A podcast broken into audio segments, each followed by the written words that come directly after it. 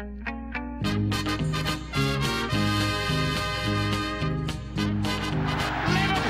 are champions of Europe again. Liverpool are prize winners again. Liverpool is in the record books.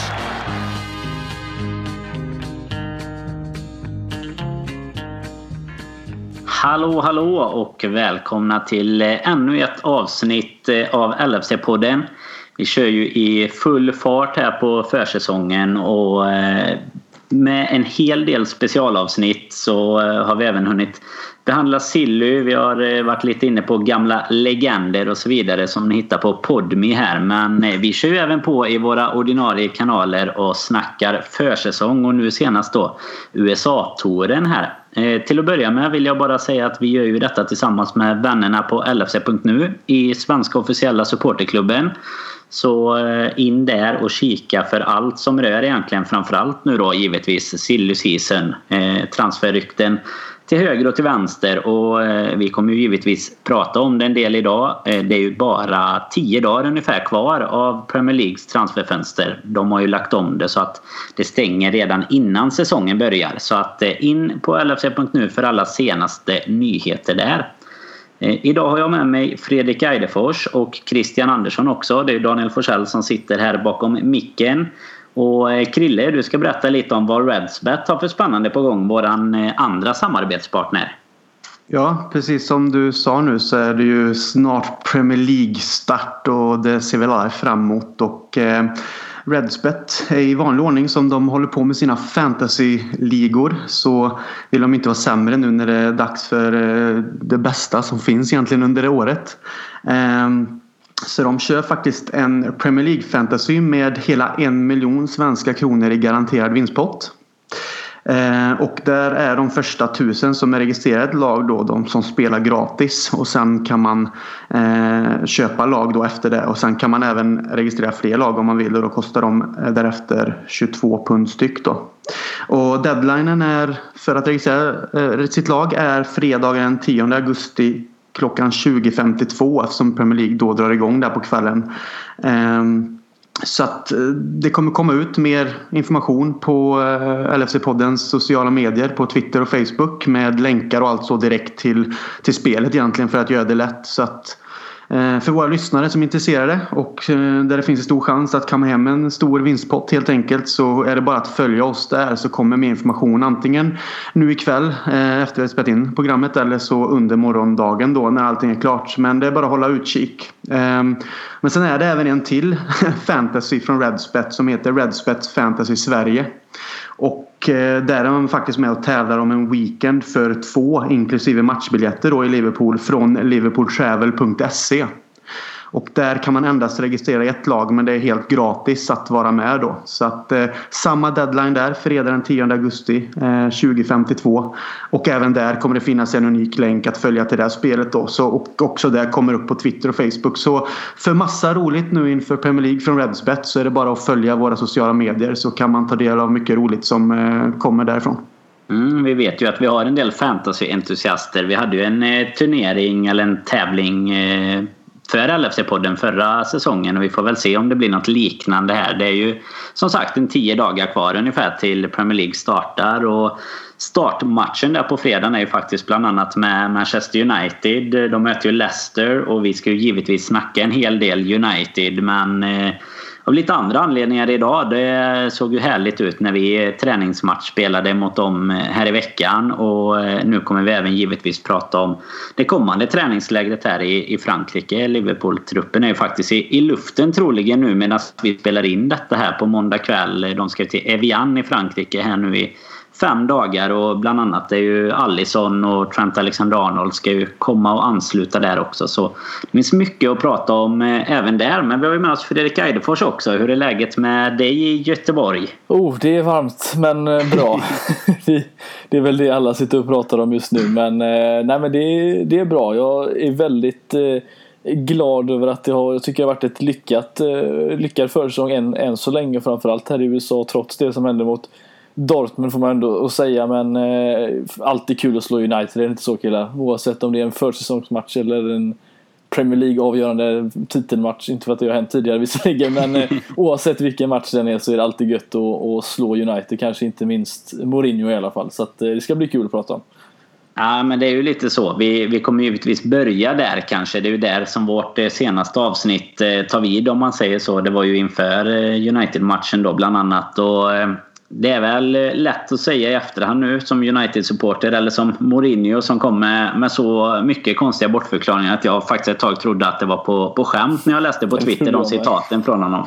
Jag förstår inte vad han pratade om. Om att 30 procent av truppen inte var... Eller det var max 30 procent av truppen som var hans trupp. Och han eh, kastade skit mot eh, Martial och i stort sett varenda gubbe i det där laget. Men eh, nej, det är lite roligare att sitta med, med Klopp och 4-1 i andra änden. Vad, vad säger du Krille där? Kan man läsa ut? Hur mycket kan man läsa ut egentligen av en sån här match? Det är klart att det är en en hel del spelare som Mourinho försökte få det att låta som att det bara var ungdomarna i United som spelade. Det stämmer ju inte riktigt men eh, hur mycket kan man läsa ut inför säsongen tycker du av en sån här match som 4-1-seger mot United? Jag tror för självförtroende och sen att det alltid är en prestige att slå United tror jag ändå det är viktigt. För att eh, ge smak att man ändå man rår på en ärkerival oavsett om det är en träningsmatch. Och även om det var eh, lite mer reservbetonat lag. Så jag menar det, det, spelar ingen roll. Det är fortfarande den här eh, känslan av att faktiskt slå United som är som är det viktiga. Och sen som ni säger det här med, med Mourinho också, hans eh, klagomål så blir det ju egentligen bara någon slags parodi. Man, man blir nästan lite trött och mm, även om man inte håller på United så blir man nästan liksom irriterad på att det ska vara så. För man har ju sett så många läst på eh, sociala medier här att det kan inte vara kul att vara ungdomsspelare i United och inte ens få någon slags push framåt utan man kastas nästan rakt ner i ett skithål om man kallar det så. Men att Liverpool slår United oavsett när så är det bara att gotta sig. Och jag var faktiskt nere i Göteborg med jobbet och eh, nu under helgen och kollade matchen faktiskt med United-supportrar eh, för att det var lite uppdrag med jobbet och det finns ju inget bättre än att sitta på plats när det är en större grupp antagonister och man själv kan sitta och knyta näven lite sådär smått. Så underbar känsla. Ja, det är gott att höra. Ja, nu, nu är vi ju ingen United-podd så jag ska inte gå in för mycket på Mourinho men jag måste ändå nämna, jag tror att vi var ute och twittrade något eh, liknande båda två Eidefors där om att eh, man, eh, man sitter väl nästan hellre med, med de kommentarerna och så som var efter matchen så sitter man nästan hellre utan en titel än med en titel om man ska behöva sitta med. Mourinho hela året. Jo, inte, är det där är det tredje säsongen syndromet som har fallit in som han brukar ja åka på. Ja, men det är väl något i den stilen. Nej, men det, det, det, det, det får en liksom och, och ännu tydligare för de som kanske inte är så eh, det finns ju trots allt lite klopp och eh, pessimister lite här och var och det är klart att alla kan inte vara nöjda med allting men jag, alltså, att, att ha honom känns så jävla bra bara. Eh, en som vet hur man eh, tar hand om sina spelare och allting så att eh, nej, det känns riktigt bra man kan väl göra en kort eh, jämförelse. Det är inte säkert att alla har, har sett de här citaten men om vi tar några av dem så var det ju bland annat då så var ju Klopp eh, riktigt glad när eh, Klein eh, angående hans eh, bebis där. Han åkte ju hem från USA på grund av familjära orsaker stod det och det var ju att han skulle få ett eh, barn då. Och då var Klopp ute på sin presskonferens och tyckte att liksom åh, Lil Kleiny och var glad och liksom klart han ska vara där. Det finns viktigare saker än, än fotboll här i livet. Medan Mourinho liksom kastade skit på Martial att nu ungefär i stil med sa han att nu har han fått eh, sitt barn och, och barnet är friskt och nu borde han vara här egentligen. Det var ungefär den skillnaden på, på de två tränarna och sen pratade han väl om att eh, folk som, som kritiserade Alexis Sanchez. De eh, tyckte han var lite, lite udda för att han menar på ungefär att vad ska Alexis göra med de här gubbarna han har jämte sig? Och det är ju hans egen trupp liksom. Så att jag vet inte om han är ute och svingar lite ah, vad ska vi säga, nästan Rafa-aktigt när Rafa i slutet inte kunde spendera några pengar under Hicks och Gillette liksom att eh, ah, han någonstans försöker få eh, ja, ägarna där och spendera. Men jag vet inte, en och en halv miljard för Harry Maguire. Jag tror inte att det är det som kommer att lösa deras knutar. Men jag hoppas verkligen att de värvar honom så att de eh, återfinns på en åttonde plats efter eh, den här säsongen. och sen var det ju lite skämtsamt också, eller skämtsamt men det blir lite komiskt eh, när man hörde hans eh, bortförklaringar med gällande domarna. Att det var baseballdomare ja. liksom, som inte visste vad fotboll var. Och sen tycker jag det nästan är tragiskt att han förminskar de fansen borta i USA. Att de, han förminskar deras upplevelse att gå och titta på den här matchen genom att säga att han själv inte hade betalat pengar för att se de, eh, dessa två lag. Liksom och sånt. Jag tycker att, nej, jag vet inte vad som hänt. Han har blivit gubbe helt enkelt. Så att, All, all respekt till alla titlar han har tagit under sin karriär men jag börjar känna att en eh, Premier League eller fotbollsvärld utan Mourinho är fan så mycket bättre. Liksom. Oavsett om vi kan sitta och glädjas han sitter i United så tycker jag att sånt sätt inte hör hemma överhuvudtaget. Liksom. Det, blir, nej, det blir löjligt bara. Mm. Han är mer deluded än deluded Brandon på Twitter. ja, ja, vi får starta ett Twitterkonto för honom snart. Ja, verkligen. Det är nog gjort redan tror jag. Ja. Men om vi kikar lite på, på matchen i sig då. Ehm, för jag menar om man, om man ska vara ärlig Eidefors, om vi inte går in direkt på specifika situationer nu. Men har skillnaden på matcherna mot United i ligan varit så jättestora förutom att vi nu gjorde mål egentligen. Jag upplever ju egentligen att eh, alltså det är den här typen av fotboll han har spelat även i ligan med vad han menar då är sitt bästa lag. Ja. Defensiv fotboll, satsa på kontringar och vill liksom såra oss den vägen. Eller vad, vad känner du där? Ja, alltså eh, det här, är väl, det här är väl egentligen hur många matcher mot United eller eh, borde ha slutat i detta fallet om de inte till exempel hade haft en viss David de Gea till exempel. Mm. Så att eh, det här var ju egentligen bara ett Eh, eh, alltså en försäsongskänsla på hur det faktiskt kan se ut eller borde ha sett ut mot United rätt många matcher. Framförallt på Anfield där vi har stått för flera jättebra lägen som sen har slutat i ett kryss eller i värsta fall till med en förlust. Och Nej, det, det, det, det, är ganska typiskt att, att det, man blir, eller typiskt på ett bra sätt, de visar hur, hur en viss fotbollsfilosofi vinner över en, en helt annan som eh, man inte tycker om. Så att, eh, jag tycker som du frågade Krille också i början att det här är någonting man definitivt kan ta med sig också för att kollar man första första närkampen, jag tror det var Milner som gick in och, och, och satt mm. i, in ganska ordentligt att det, spelarna, det betyder rätt mycket för dem också. Så att, eh, och det, även fast det är försång. Så att, eh, men som du sa, det är så här det brukar se ut på att vi den här gången gör fyra mål och inte tidigare. Ja men verkligen. Sen eh, vi började ju, inledde ju målskyttet med, med en straff. Vi har ju haft några stycken under försäsongen faktiskt. Det var ju inte, ja men verkligen. Det var ju inte så många under, vi har ju diskuterat det var inte så många under säsongen. Eh, det var ju väldigt, väldigt svårt att få med oss några straffar och det var ju Sadio Mané som eh, la in den för andra matchen på rad egentligen då var ju han första straffskytt. Tror ni att det är han som är, är först om vi skulle få en 12 augusti mot West Ham också?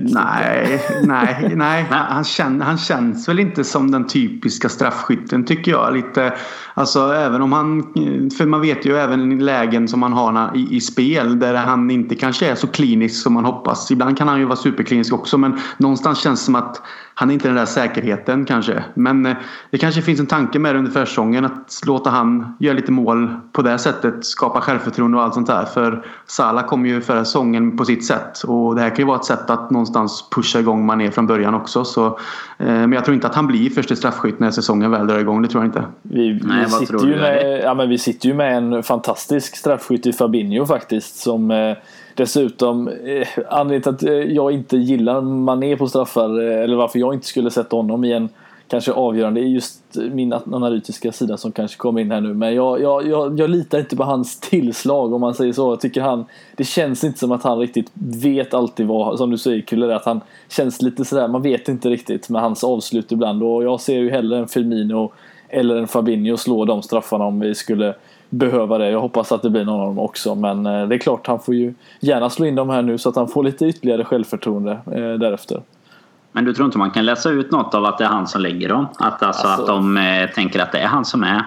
Nu vill jag minnas rätt i alla fall, men det såg ut som att Salah ville tagit den straffen först. Va? Men man är eh, lite sådär, eh, fan, ja, tog den egentligen i detta fallet. Mm. Och eh, ja, i detta fallet då vill man ju läsa av till att ja, men då är det ju, då är det ju kanske Salah som skulle tagit den i början, från första början. och eh, samma sak med Ojo. Sturridge vill ju ha den straffen. Men... Jag tänkte säga det, men han snodde ju den verkligen ja, kändes det som. Det verkar men... inte som att man kan ta för mycket ifrån det faktiskt. Sen eh, tycker jag att kanske man i ett träningsläge fortfarande borde, om, om den spelaren som är ordinarie är där så tycker jag alltså, det är ett jättebra sätt att liksom bara bygga på sitt självförtroende genom att slå straff efter straff i, ett, i en matchsituation, inte bara på träningar. Så att, eh, ja, vi har ju pratat om detta tidigare men jag hoppas att det blir, no att det blir Fabinho för han känns eh, statistiskt sett är han den kanske säkraste av dem vi har också. Mm, absolut. Eh, sen var det ju ganska strax därefter var det ju Pereira som la in en. Det får man ju ge dem att ja. det var en eh, jäkligt vacker frispark han kvittera med. Men det var ju det enda skottet som United hade på mål i, i första halvlek och eh, ganska så dominant Liverpool som vi ju ändå någonstans har vant oss vid tycker jag på försäsongen med undantag för någon match. Eh, inte riktigt lika mycket byten i halvtid men det kom ju lite byten under halvleken sen med och sen kom ju 2-1 med. Men just nämnde Sturridge där Eidefors. Han, eh, han fortsätter att leverera på försäsongen här. Ja och det är ju frågan. Det har ju kommit ut lite citat här nu både från Klopp och, och lite sådär att det är hans, hans, eh, han får en chans till här nu och jag vill ju dessutom läsa lite, lite fint som Klopp säger att han just nämner en sak och det är just att han kanske inte kommer spela 30 matcher. Men att liksom en liten hint att han kommer vara delaktig rätt mycket men de har liksom förstått att han kan inte starta en hel Premier League-säsong längre för då kommer han gå sönder. Men att ha honom som inhoppare alternativt starta är lite ja, matcher mot lite sämre motstånd på hemmaplan där vi kommer ha mycket boll till exempel. Jag, jag tror att Klopp har en, en tanke i det och jag tror att Klopp, eh, Sturridge också har nästan kommit, liksom, han har förstått att han kommer inte kunna starta en hel säsong utan han, han kanske nog nöjer sig med att vara en, eh, en, en, en truppspelare och ett, en supersub i detta fallet. Då. Ehm, mm. och det, är, han, som sagt, det, är, det, är en, det finns ju sämre spelare att ha som kommer in och kan liksom avgöra en, en match på det sättet. För han, han, han har ju trots allt förmågan att, att finnas där när det väl behövs. Och, eh, det, det ska bli kul att se om han eh, får den chansen den här säsongen. Ja, vi har ju diskuterat att hans eh, högsta nivå är väl ganska mycket högre än de andra som vi, ja.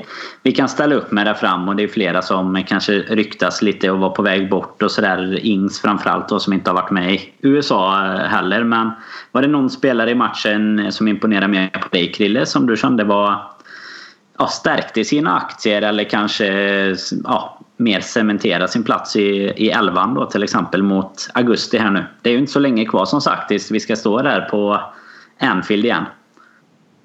Nej, kanske alltså, det beror på lite hur vi, när säsongen vädrar igång och vilka eh, spelare som faktiskt ställs på planen. Men eh, det är ju en spelare som är given. Men jag tycker att i den här matchen, kanske jämfört med tidigare matcher under försäsongen, så tycker jag van Dijk var, var grym. Han vann ju nästintill varenda luftduell och var väldigt resolut och duktig och hela försvarsspelet egentligen. Men eh, sen tyckte jag också att Fabinho eh, var bättre än det jag sett tidigare. Jag har inte sett de andra matcherna lika mycket ska jag vara ärlig med att säga som jag gjorde med den här matchen. Men jag tycker också att man såg ett annan, en annan, den typen av spelare man hoppas på eh, med honom också. Och, Salah och Mané ser man ju, de är ju givna men man ser ju att det finns sån kvalitet där. och Annars så tycker jag väl som sagt eh, det är väl några av ungdomarna som både de som startar och de som kommer in tar ändå för sig, gör ett gott arbete och kan man fortsätta på den vägen och att det finns möjligheter till spel eh, under säsongen eller utlåning i vissa fall så så tycker jag att liksom hela laget mot United gör en väldigt resolut insats. Jag tycker att man ser, i, ja, man ser ett självförtroende lagmässigt. Det finns en glädje, en gemenskap och det känns som att man arbetar för varandra och allt sånt där. Så att Ingen som direkt sticker ut på det sättet som man inte redan visste eh, har kvaliteten. Men att man liksom ser att alla håller en nivå och gör ett jobb som man är väldigt, väldigt nöjd med. Det är ingen som gör bort sig liksom. Nej, vi har ju pratat om eh, Curtis Jones bland annat. Du nämner ju ungdomarna där och han är ju en av de som har stuckit ut väldigt positivt här egentligen hela försäsongen. Både i USA och innan. Och sen så har vi fått en fråga härifrån eh, Josef Sabo angående Camacho. Han tycker vi ska prata lite mer om honom. Han har ju varit eh, väldigt duktig de senaste matcherna här i USA och startar ju som högerback nu då i, i Kleins frånvaro egentligen nu när han åkte hem. Eh, han gjorde ju en eh, mycket fin match nu mot United. Och vad, vad tror du där Eidefors? Är det en utmanare till den platsen för Trent och, och grabbarna eller bör de känna sig hotade? Ja, kanske inte just eh, den här säsongen. Eh, jag tror att vi behöver ha lite mer rutin på den eh, och tillsammans med, med Trent. Men det är ju som du säger en, en väldigt intressant spelare för han har ju, besitter just det som jag tycker Klein saknar väldigt mycket och det som Trent besitter väldigt mycket. Och det är just det här med att kunna utmana sin gubbe som en ytterback och, och liksom han, han är ju inte van, han är, inte, han är ju egentligen mittfältare slash ytter, ytteranfallare. Så att han har ju liksom den delen fortfarande. Och ska han nu bli då en ytterback kanske det får vi ju se vad, vad tanken är. Men eh, jag tror att man får nog vänta lite till innan han har, eh, har en plats där. Jag tror det räcker med Trent som, som yngling där än så länge. Men eh, ja, det är en, en intressant spelare att ha koll på i alla fall. För han, eh, han som sagt förra säsongen ett riktigt genombrottsår och eh, han kommer nog bara fortsätta nu efter också. Mm. Sen har vi ju eh, ytterligare ett angenämt problem som uppdagade sig i matchen här. Vi hade ju en, en debutant eh, som eh, såg till att göra en rätt minnesvärd debut med en cykelspark i, mot United 4-1. Det är inte så många bättre sätt kanske att starta sin, sin Liverpool-karriär på. Det har faktiskt synts i våra notiser här. De flesta vill att vi ska snacka Shakiri här i avsnittet idag. Och det hade vi väl varit dumma om vi inte gjorde. Det är bland annat Tobias Wånglund och eh, Joakim Johansson här som undrar lite. Dels då vilka betyg vi tycker så här långt att nyförvärven eh, har fått. Men framförallt då Shakiri. Hur, eh, vi, vi har ju pratat om honom som en väldigt kompetent truppspelare tidigare. Men känns det som att han skulle kunna rent av slå sig in i till exempel en 4-2-3-1? Eller vad, vad känner du Krille? Eh, jag har ju alltid, jag har sagt tidigare, jag har alltid gillat Shakiri och tyckt om den sortens fotbollsspelare han är. Och det man såg av honom nu mot United att debutera på det sättet. Även om det är en träningsmatch med att komma in och ta för sig i kombinationsspelet med spelare. Det är aggressivitet, eh, bra passningar och så är det ju det här eh, han gör båda en assist eh, till Sturridge. Att han är liksom eh, påpasslig där och ser honom i den trängda situationen. Att liksom bara lägga bollen bakåt. Och Sturridge som då eh, gör ett fint avslut. Men sen också att göra det, det målet som man faktiskt gör. Eh, det visar också på en teknisk eh, kvalitet och stor talang. Liksom. Och jag, jag, tror absolut att han kan kämpa om en plats i startelvan. För han, han, det beror på lite hur vi ställer upp såklart. Men i ett mittfält med den eh, kroppen han har. Att han liksom kan täcka boll. Han är stark. Han kan vända upp. Han har bra passningar. Så varför inte? Jag tycker han känns som en liten frisk fläkt i ett Liverpool som redan går eh, friskt. Så att, så att eh, jag tror att han ligger på gränsen. Fortsätter han så här under träningsmatcher och han får chansen att spela och visa ännu mer så varför ska inte en spelare som då tar fram sitt register få starta? Jag tycker jag luktar, luktar lite 4-4-2 här jag, gör inte det? Salah ja, det... har ju faktiskt visat att han är så li, li, kanske lite mm. mer högerdroppande eh, forwardsroll med, med eh, Fabinho och Keita liksom som, som ett väldigt stabilt mitt, mitt, eh, mittfältspar. Och så har man då en, en Salah, Firmino där uppe och Mané och Shakir på sin kant. Det tror jag kan vara en, ett, ett jättesätt till att attackera just de här lite sämre lagen på hemmaplan och, och verkligen få mycket, mycket, mycket balans men framförallt en ordentlig offensiv. Eh, tror ni det hade kunnat vara något Klopp kanske tänker på? Absolut ett alternativ. Det är väl det som är fördelen med en eh, så pass bred trupp som det ändå känns som vi börjar eh, lyckas ha nu. Att man har de här alternativen och både spela egentligen 4-3-3, 4-2-3-1 och, och även egentligen då 4-4-2 på eh, ett sånt sätt där man på vissa matcher kanske behöver överbelasta offensivt. Vissa behöver man tänka lite mer defensivt och att man kan anpassa spelsättet snarare efter motståndaren än efter bara vad vad vi har för spelare i våran trupp. För det är väl lite så vi har fått göra de senaste åren. Att vi har inte riktigt haft något alternativ till våran bästa elva om man säger så. Vi har inte kunnat eh, laborera tillräckligt mycket, tycker inte jag i alla fall, med spelare som är tillräckligt kompetenta för att kunna byta en formation på det sättet. Utan vi har snarare kunnat byta lite rakt av och det har väl allt som oftast kanske tyvärr varit till en sämre spelare då som har varit liksom märkbart sämre än den vi har haft på planen tidigare. För tittar man på, på nu då, alltså med Shakiri in och nu är i och för sig Oxlade skadad för den här säsongen men annars börjar det ju bli, bli ganska trångt i truppen för spelare som typ Lalana till exempel och ja, flera både anfallare och mittfältare. Eh, vad, vad är din känsla Krille? Är det några på väg ut kanske rent av av mittfältarna också eller eh, vad, hur tror du att vi... Ja, det är ju bänken vi pratar om nu egentligen framförallt då. Men eh, det är klart, vi har ju lite anfallare. Ings och Origi, Solanke och så som vi har pratat om. Som givetvis inte kommer ta startplatser. Tror du att de är, är på väg att lämna eller vad är känslan där? Några spelare är ju alltid säkert aktuella för att lämna och vissa yngre kanske till lån. Men just som vi ser när vi pratar kanske Lalana som till exempel och eh, även Henderson här. Eh, nu tror jag väl att Henderson som kapten ändå kommer vara involverad. Men, men det är ju det här som, vi, som ni sa nu precis, den här truppbredden och att också ha en bänk som hela tiden ligger på gränsen att konkurrera ut en annan spelare. Förhoppningsvis höjer det Eh, den eller de spelarna som eh, i början faktiskt startar med, till att hålla en nivå. Men att, liksom, att det finns kvalitet att ta in också vid de tillfällen som det krävs.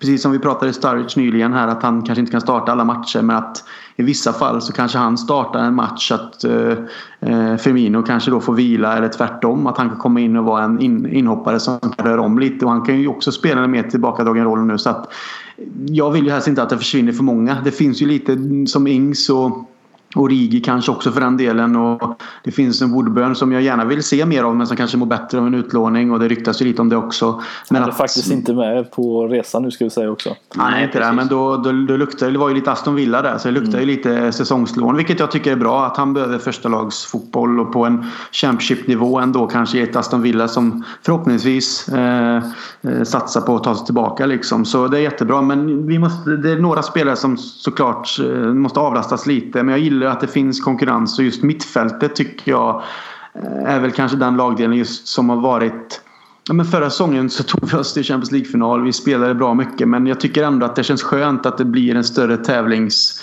inriktning på de positionerna kanske. Man kan inte känna sig så säker och vi har nu en Keita som har sett väldigt spännande ut. Vi har en Fabinho som eh, också liksom på något sätt är en sån där perfekt spelare som vi kanske har saknat innan. Och sen har vi en Henderson som gjorde bra VM och som, som har kvaliteter också. Och han kanske kommer spela i en annan position också på mittfältet nu när Fabinho som defensiv mittfältare. Det finns så många mer alternativ och mer konkurrens som jag tycker bara att hela laget mår bättre av. Så jag hoppas att det inte försvinner för många. Även om det säkert blir att någon kommer att, kommer att säljas och även lånas ut. Då. Mm, precis. Det är ju, vi var ju inne och, och touchade där truppen där som åker till Evian här nu i Frankrike i, idag. Det är ju bland annat Ben, Wood, ben Woodburn, nu trillar jag lite på tungan där. Han är inte med precis som ni pratade om men han är ju antagligen aktuell för en eh, utlåning. Och sen är det ju Pedro Chirivella av de som var med i USA också då som inte kommer vara med. Och han ryktas ju vara på väg till Rosenborg. Det var väl igår som, mm. som uppgifter kom eh, kring det från James Pearce och andra Liverpool-journalister där. Men eh, som vi sa i början här så är ju däremot Allison med. Eh, Firmino kommer ju tillbaka, är med också. Och eh, Trent var det senaste jag läste i alla fall mm, att han kommer med under tisdagen då kommer han att ansluta också. Så att det är ju många av dem som har varit på VM-uppdrag. Det är egentligen Lovren och Henderson kvar här sen. De och Henderson har ju lagt upp lite egna Eh, video och bilder på sociala medier och man ser att han är igång och tränar också så att han eh, gör nog det mesta för att att bli klar här till säsongsinledningen och även Matip verkar ju ha blivit frisk nog här till att åka med på träningslägret som, som Liverpool ska ha nu i veckan inför att man åker till eh, Dublin och spelar den näst sista matchen nu under försäsongen då mot Napoli på lördag. Eh, vad, vad, tror du Aide? Börjar det närma sig nu med nästa träningsmatch? Kommer vi sätta ett mer? Vi har ju varit ganska friska på byten här under matcherna. Men eh, nu är det som sagt bara två matcher kvar. Det är ju Napoli och eh, det är väl Torino också här i, mm. strax innan säsongen drar igång. Tror du att vi kommer sätta ett mer fast lag nu? Eh, eller Jörgen Klopp att han kommer att, att sätta sin elva? Eller hur tror du tankarna går? Ja, men jag, här, nu när du börjar komma upp i de här eh, när vi inte pratar om de här turné, alltså International Cup-turneringarna och sådär där det är lite fortfarande lite kalanka över, över mycket. Mm. Trots att det finns mycket kvalitet såklart. Så de här matcherna som är nu efter, det, det här är liksom the real deal innan säsongen börjar och eh, vi, vi, vi, ja, Firmino kanske kommer få starta på bänken till exempel men vi de, kommer definitivt få se honom spela tillsammans eh, och, och Allinsson likaså så att det är det är väl egentligen så nära man kan komma utan att vara helt hundraprocentig tror jag Klopp kommer ställa upp och Eh, därför är det kul att se just att, att man har en så himla ja, som perfekt trupp egentligen med sig. För det finns många spelare här som, som är, det är lite frågetecken. Man vet ju liksom en, en Milner är ju verkligen startklar egentligen att kunna spela. Men eh, att, att få honom att vara i, i tempo och, och, form inför säsongen ifall det skulle vara så att Keita till exempel, han har ju haft problem med sin nacke till exempel nu då. Eh, skulle han inte vara startklar för säsongen, nej men då har man spelare som ändå kan komma in och leverera direkt. Så att, eh, en väldigt bra trupp eh, får jag ändå säga. Så att det ska bli kul att se de här matcherna. Det har ju varit det är ju mycket, mycket fans eh, som kommer, Liverpool-fans som kommer vara i Dublin så det kommer nog bli en liten eh, folkfest där också. Och det var ju som du eh, var inne på där Keita då. För den som missade matchen mot United i lördag så var ju han inte med på grund av, av skada där då. Så att eh, det är också en som eh, vi antagligen kan säga har varit en av de bästa spelarna under försäsongen i alla fall. Och för att komma tillbaks lite till den frågan där så hur skulle ni ranka nyförvärven nu? Det vi har sett givetvis Alisson blir väl den mest spännande kanske att se här nu med tanke på hur, hur vår målvaktssituation har sett ut. Men hur skulle du säga Krille? Vad, vad är dina ja, betyg eller omdömen här om, om nyförvärven och det du har sett hittills på försäsongen? Det är ju höga betyg eh, sett till vilka spelare det är och eh, vad man har sett av dem tidigare och att man eh, gör jobbet som klubb också och sen vad man då, den försmaken man ändå har fått nu. Trots att det är som vi sagt träningsmatcher och det kan vara lite eh, si och så så tror jag att alla höjer sig till slut men som sagt, Alisson eh, har ju ryktats ett tag eh, sedan slutet av säsongen egentligen och det är väl ingen som inte har hoppats på eh, en målvakt av, av, av, den klassen. Även om han kanske bara tagit det stora, stora steget steget i Roma förra säsongen så har han ju även bevisat under en lång period att han är, han är klass. Så den säkerheten jag tror att han Eh, kommer tillföra eh, en backlinje sett till det ryktet och den pondusen han verkar ha så känns det superbra. Och sen någonstans ser väl jag fortsatt van Dijk lite som ett nyförvärv som att han kommer vintras. Så att jag räknar in han lite i ett paket av spelare som på något sätt kommer höja oss nu för en ny säsong om man, om man säger. Eh, Keita hade ju värvat också förra sommaren men han kom ju först nu. Men som du också sa det Daniel så har han nu bevisat att han är en oerhört spännande spelare och med den åldern och liksom att vara i Liverpool och vara den spelaren det gör ju allting ännu eh, mer intressant egentligen. Och sen har vi en Fabinho som eh, jag gärna kanske vill se mer av för att jag har inte följt han i Monaco så men det jag har läst av vad andra säger och, och, och skriver om han så är han ju en spelare också som Liverpool behöver med den här balansspelaren och sen har man ju tittat lite highlights också på honom och han, han ser också onekligen eh, väldigt, väldigt spännande ut. Mm. Eh, så att jag tycker att det och Shakiri känns... gör ett snyggt mål också. Ja precis och Shakiri snackar vi ju senast lite också. Men det är, ju, det är också ett, en sån som vi alla har kallat en no-brainer sett till de positioner han kan spela och det priset och den åldern han också är i. Han har redan erfarenheten av att vinna Champions League, tyska ligan, har spelat Inter. Sen eh, igen, jag kan upprepa det som jag vet att jag sa förra gången också när jag var med. Eh, att han har spelat i Stoke och det var många som ifrågasätter det här kanske vilken kvalitet man håller då. Men det var väl för att han någonstans behöver så, så, såklart då åter uppliva sin karriär lite. Och oavsett vad man tänker om Stoke som lag och att de åkte ur så var ju han den spelaren som gjorde mycket poäng och bidrog mycket till, till de målen. Och får han bättre spelare runt sig också som jag tycker att han har bevisat tidigare. Jag tycker även han gjorde ett, ett bra VM liksom. Så att eh, av det man såg mot United nu när han kom in och visade och tänker mig som sagt höjs kvaliteten runt omkring honom så tror jag att hans kvalitet också ökar. Och jag tror han det är lite för honom nu personligen det här make it or break it i sin karriär också. Att det här kanske är den sista stora chansen att faktiskt få etablera sig i ett, i ett storlag som Liverpool är. Och ingen bättre kanske än Jürgen Klopp kan ta honom dit. Och plus att vi är i den situationen nu med ja, kanske den bästa truppen som har funnits i Liverpool på det 15-20 år. Om man kanske tänker att det fanns en trupp sen med, med Mascherano och Alonso den tiden. Men komplett sett över hela planen så tycker jag nästan att den här truppen vi ser nu är nog det bästa som eh, Liverpool har skakat fram på väldigt, väldigt länge. Så att eh, jag sätter en väldigt högt betyg på både transferfönstret och de spelarna som vi har. Eh, det är inga konstigheter alls utan nu vill man bara att det ska dra igång. Vi vet ju att du har bott i Stoke med Krille så att vi, vi vet att du har ett litet extra öga till de gamla Stoke-gubbarna när de kommer till Liverpool här. Vad, har du några invändningar eller håller du med Krille Fredrik? Eller? Nej, jag kunde inte sagt, sagt det bättre faktiskt. eh, nej, men det, det, det, här är väl eh, som sagt, det, vi vet ju inte än om det är över eller inte. Om det finns något som kommer hända ytterligare. Jag har ju som sagt en, några dagar eh, eller en vecka och lite där till, till att, att köpa i så fall någon. Men eh, som det ser ut nu så, eh, så bra betyg man kan få egentligen. För att man har verkligen gått efter det som behövs och eh, jag tycker till exempel en sån som Keita har visat jättemycket på försäsongen att han han bidrar med, med det här lilla extra från det här statiska mittfältet vi kunde se förra säsongen med där vi kanske fick, hade då en Henderson, Milner och Wijnaldum. Det var väldigt långsamt och det var inte alls den här dynamiken man, man hade när man hade en Coutinho på mittfältet. Så att eh, han tycker jag har stuckit ut mest egentligen och eh, kommer eh, nog ha en breakthrough-säsong även här i Premier League nu. Så att det ska bli jättekul att se honom tillsammans med Alisson såklart då.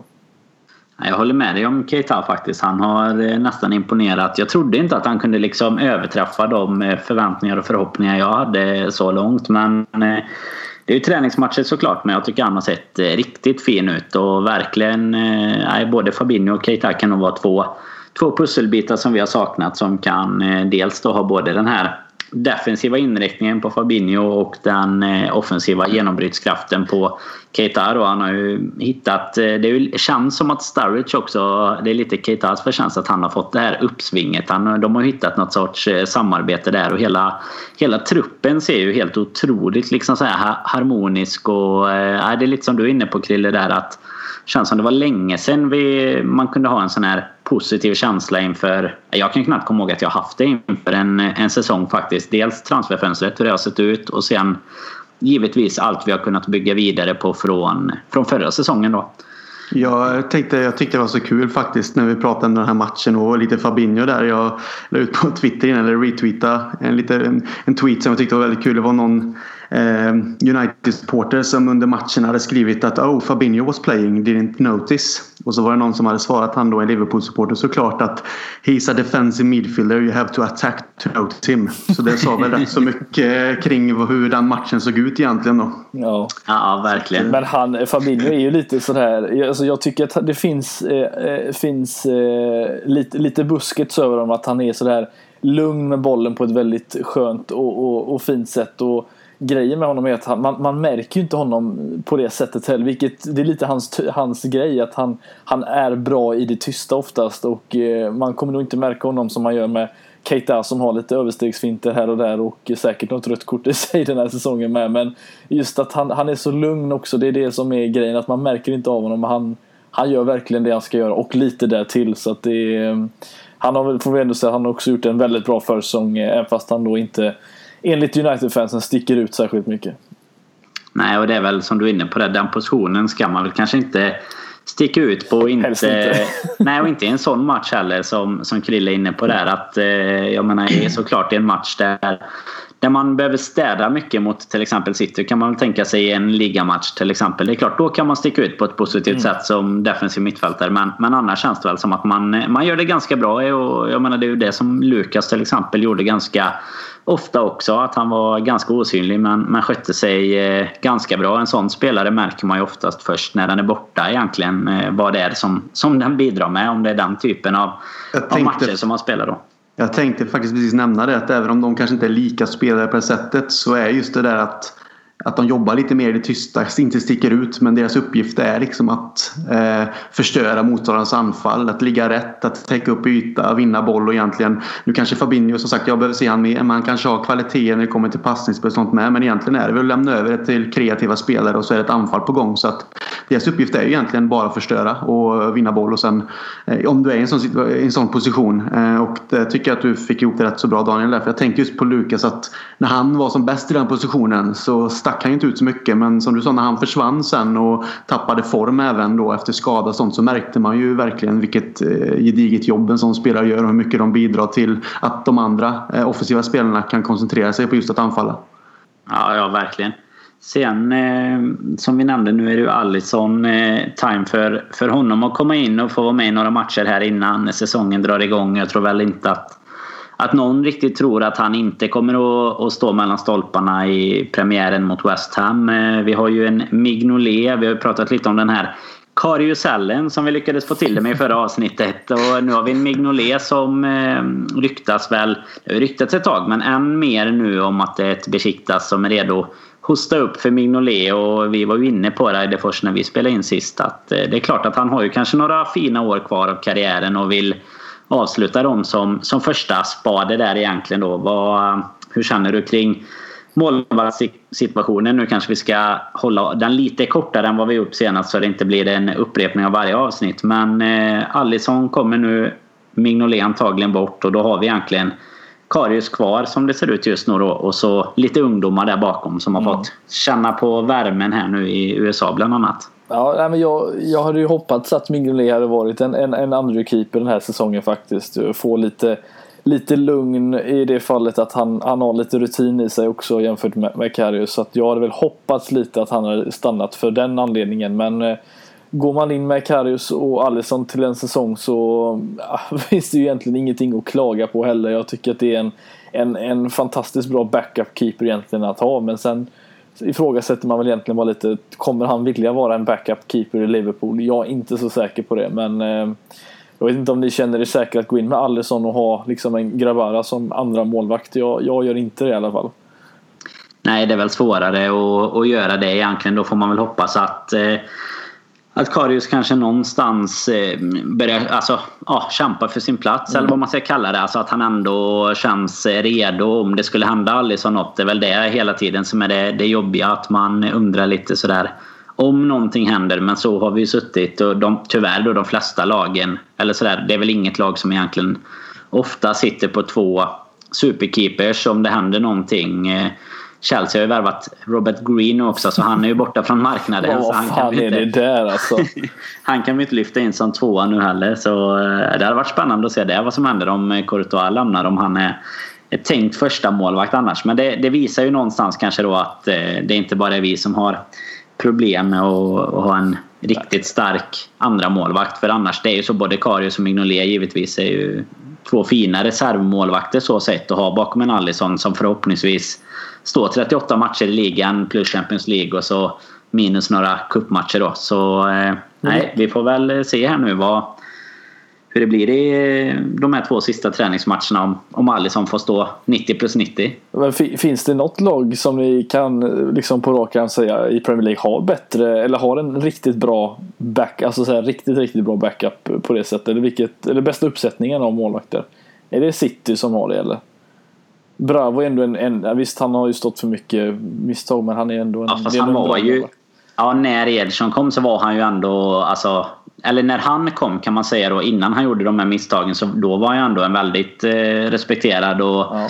ja. vad ska man säga, han kom ju ändå som en eh, solklar första målvakt så där känns det ju ändå som att det har varit ja. alltså ganska bra, en ja. ganska bra uppsättning även om man har kunnat skratta åt Bravo liksom också mycket men det är lite som med, med Karius för oss alltså han hade man ju inte Ja, och Mignolet också egentligen efter många tabbar han har gjort. Det hade man inte heller riktigt väntat sig. Eller sånt är ju alltid svårt att se, se på förhand om man säger så. Mm. Men annars eh, sitter vi nog med en ganska bra uppsättning i så fall. Alltså vi ja. gör det i så fall. Ja, ja absolut. Sen har väl United egentligen med, med Romero är det väl som de har haft mm. som eh, andra eller har som, som andra nu med. Det är väl också egentligen en ganska habil målvakt då som eh, Andrespade men klart som du var inne på innan i början här, det så eh, utan de Gea så hade det väl varit fler slutresultat tror jag som hade sett ut precis som, som det gjorde nu i träningsmatchen och man håller väl bara tummarna för att det, liksom den bluffen kommer att avslöjas till säsongen här så att, ja. så att det blir lite mer förluster för dem. Men eh, nej annars så det, det får man väl ändå vara, vara nöjd med om nu Karius kan tänka sig att, att vara andra målvakt. Det är väl det som blir den stora Liksom det är väl det som är det stora frågetecknet. För nu kommer han ju vara... Nu är det ju inte snar, alltså snack om egentligen att kämpa om en plats mellan han och Mignolet som kanske är ganska jämnt skägg egentligen. Utan nu är det ju uttalad andre keeper eh, för hans del i så fall. Så det återstår väl att se om han vill vara det i, i liksom mitt i mitt i sin fotbollskarriär och sitta, sitta bänk efter allt som han har varit med om. Det, nej, det återstår att se där. Men eh, jag skulle vilja höra, vad, tror, tror ni Alisson startar på lördag eller? Eller tror ni han eh, vi startar med någon annan målvakt? Mot eh, Napoli? Ja. Jag är inte säker nu men jag har för mig att eh, Klopp har sagt att han ska få sin debut då. Så att ja. jag antar det. Men jag, nu är jag inte helt säker nu. Liksom så, men det, det var det jag fick lite information om. Mm. Eh, så att jag tror väl att han får sin debut just för att de man vill få in honom och se liksom, få, få en känsla av helheten och att han får vara med i laget också. Så, och jag tror att han absolut är tänkt som, som eh, startspelare i, när, när säsongen drar igång. Så han måste ju mm. någonstans få, få möjligheten och få tid också att spela för att känna på sina nya lagkamrater och sin nya eh, miljö och allt det här. Och att lagkamraterna i sig ska få liksom känna på honom lite. Hur han är som målvakt och hur, hur han pratar eller hur han agerar också. Så eh, jag tror absolut att det krävs målvaktstid för honom. Så att, eh, jag tror vi får se honom mot Napoli. Mm. Jag hoppas ju verkligen det i alla fall att vi får se, uh, se honom och sen om han spelar hela matchen eller inte. Men jag hoppas att vi får se honom med, med den tänkta backlinjen i stort sett då med van Dijk och, uh, och de gubbarna där. Sen uh, ja, så kanske han, nu kanske i första matchen i alla fall, kanske han kommer att, att byta i halvlek eller någonting. Men eh, jag hoppas att vi försöker spela in eh, det som vi var inne på lite innan. Att vi försöker spela in de riktiga spelarna nu, om man säger så, till premiären. De som är tänkta och sen de som kanske står ganska nära. Men det känns som att det, det är liksom dags att, att släppa det här, byta ut hela laget i halvtid nu. För nu är det ändå 12 augusti vi ska premiärspela och det är liksom, ja, det är, vad är det, 13 dagar kvar egentligen idag då nu när vi spelar in detta till, till vi har premiär. Så att eh, nej, det börjar väl kännas som att det är dags att faktiskt ställa upp ett lag här nu som, eh, som i stort sett kan stå på benen då mot West Ham. Ja men framförallt som säger just i första halvlek att kanske få i alla fall eller en, en timme kanske bland med med det laget som Klopp liksom har en liten tanke och sen kanske göra lite byte. Men jag hade jättegärna velat se minst en timme med en Allison och eh, ja, en, en Robertson, van Dijk, vem det nu blir där bak, typ Gomes eller, eller Trent. Alltså få en, en ganska trevlig uppsättning och spela tillsammans som troligtvis kanske startar eh, på Anfield mot, mot West Ham. Det hade varit kul att se i alla fall. Ja men absolut. Nu med Matip tillbaka också. Eller han är ju tillbaka till träningslägret här nu ja, eh, i Frankrike. Så vad, vad, tror du där Krille om, eh, om man säger mittbacks? Vi har ju Lovren som, som har rakat av sig allt hår och är borta på semester. Nu spelade ju Klavan med van Dijk i ifrån start här mot United sist. Eh, men Matip tillbaka och Lovren kommer ju vara tillbaka men bara någon vecka innan egentligen. Vad, vad tror du? Hur ser mittbacksuppsättningen ut mot West Ham där? Tror du att eh, Klopp kommer våga satsa på Lovren till exempel med bara en veckas träning i benen? Eh, oavsett så hoppas jag ju det för han har ju haft ett eh, superbra VM. Jag tyckte han var riktigt, riktigt bra. Och han, på det sättet har han ju faktiskt hållit igång också väldigt länge under sommaren med matchtempo. Så att jag tror väl inte att det är jättefarligt. Och sen eh, tyckte jag också att när han spelade med van Dijk, när, sen van Dijk kom in i laget då förra Eh, i vintras så eh, tycker jag att han spelar upp sig också. Så att jag tycker att Matip har varit borta så pass länge och nu blev han lite småskadad igen. Så jag känner att eh, en Lovren med stort självförtroende från VM tillsammans med en van Dijk som också nu under försäsongen här de senaste har sett stark ut så känns det som ett riktigt, riktigt bra mittbackspar. Och sen är det bra om Matip kan komma igång och lägga de här skavankerna bakom sig och finnas där och konkurrera likt Gomes så tycker jag att det ser riktigt bra ut. Sen vet man ju inte, jag har inte läst några rykten rykten gällande Klavan och sådana. Men, och sådana spelare. Men eh, en, ytterligare en mittback hade väl varit det som jag hade önskat i så fall om vi skulle köpa någonting mer just för att man inte riktigt kan lita på Matip. Eh, just på grund av skadehistorik nu det senaste. Eh, Gomes har ju också varit lite småskadad även om jag hoppas att han fortsätter. Och Klavan vet man inte vad som händer. Men eh, Ja, eh, för mig är det van Dijk och Lovren för då känns det riktigt, riktigt bra eh, sett till hur de senaste eh, liksom, avslutningen på säsongen såg ut och hur VM såg ut för en spelare som Lovren. Mm. Jag tror att Klopp var ute och dementerade, eller det var väl, han fick några frågor om det i sin presskonferens här efter United tror jag det var, eller om det var inför gällande mittbackar och då har han sagt att han, han är nöjd med det han har och det var väl egentligen ja, det han sa efter Alisson där med. Sen vet man ju aldrig om det är om det bara är mot media liksom för att slippa spekulationer och, och de bitarna eller om det är Ja, om, om det är som det är helt enkelt. Men det är väl, vi var inne och diskuterade lite för några veckor sedan vet jag att problemet om man ska värva in en till som det känns som det är ju att eh, då kommer vi nästan behöva bli av med en för skadehistoriken till trots så är det ju svårt och skulle de inte skada sig om man säger så så är det svårt att hålla alla nöjda tror jag. I, mm. Vi har ändå då en fem. Om nu Gomes räknas in som mittback så är det ju fortfarande så att han ja, eh, då är vi egentligen fem stycken mittbackar där. Eh, sen kan ju han givetvis användas och det kan ju Klavan har väl varit ute och, och svingat på vänsterkanten någon gång också. Så där. Men där har vi ju både Robertson och Moreno så sett. Men vad tror ni annars eh, om man tänker nu alltså mittfältet, anfallet om man ser mot premiären? För vi är väl ganska rörande överens tror jag om backlinjen där. Och sen är det väl om Trump hinner bli, bli klar till premiären då. Men nu kommer han ju till Frankrike som sagt. Sen bland annat Henderson nu som kommer sent tillbaka. Eidefors där. Mm. Vad, vad tror du? Det är ju en, en redan en konkurrentutsatt situation men sen kaptensbindel och de bitarna kommer han att vara självskriven eller vad, vad känner du kring hans situation inför säsongen här?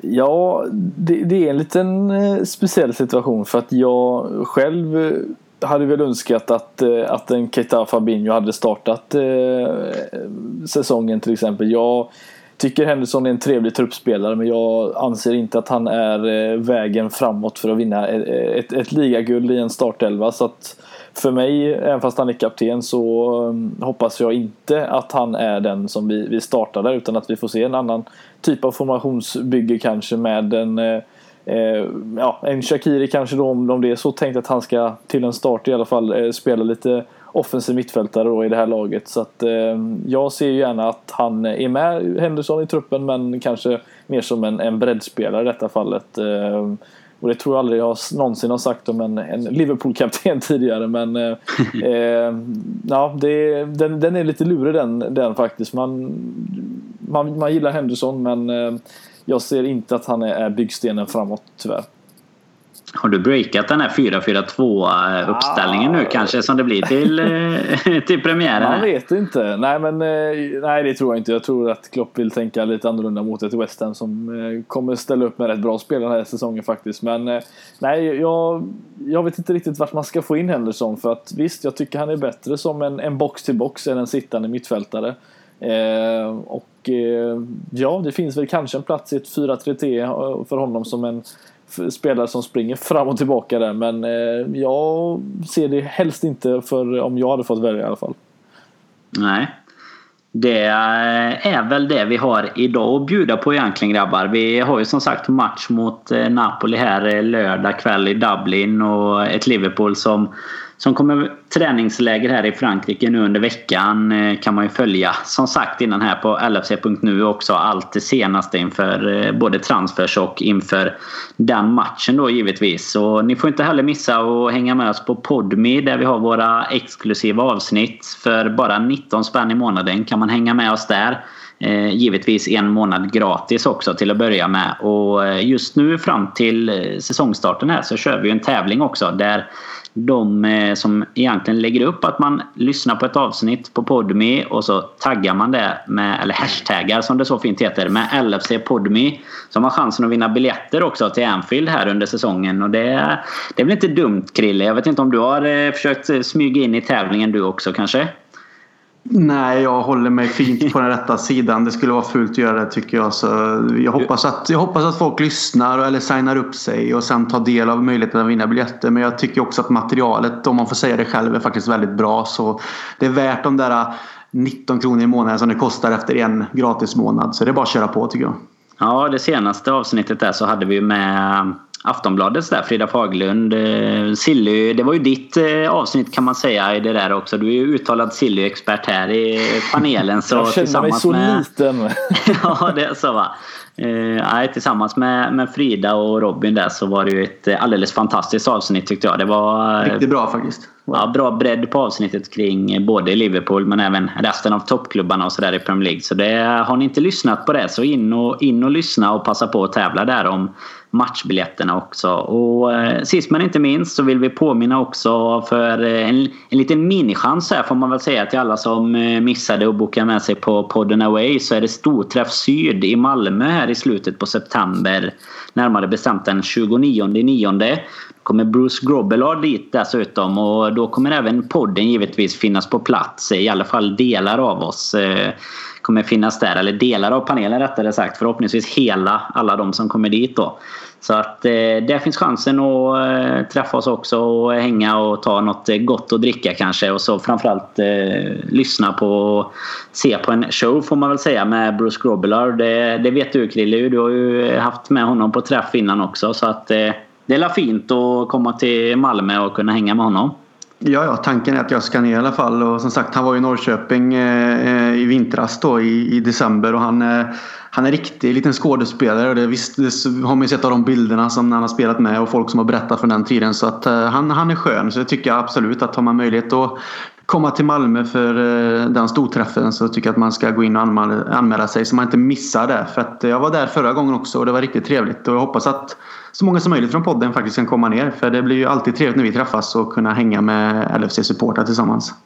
Absolut och det hittar, det man givetvis, hittar man givetvis på lfc.nu så det är bara kika in där så hittar man allt om, om storträffen. Och eh, det var väl allt vi hade för idag egentligen så eh, tills ja, vi hörs igen så får jag ni tänkte njuta. bara ja? Förlåt att jag avbryter. Jag tänkte bara dra en liten till att eh, missa inte det med Redspet Fantasy-ligorna där. Det kommer ut länkar i våra Twitter och Facebook sen eh, under kvällen eller under morgondagen så ni kan vara med och antingen vara med och försöka vinna en del av en miljon kronor eh, under Premier League-säsongen som kommer och sen även då två för två personer i en weekendhelg med matchbiljetter från liverpooltravel.se. Så att missa inte det utan gå in där sen när ni har möjlighet och vara med. In där och tävla helt enkelt. Och nu får du avsluta. Absolut. Fram tills vi hörs igen får alla njuta av värmen här nu. Det är varmt över hela landet tror jag. Så njut av det och så hörs vi igen om en vecka.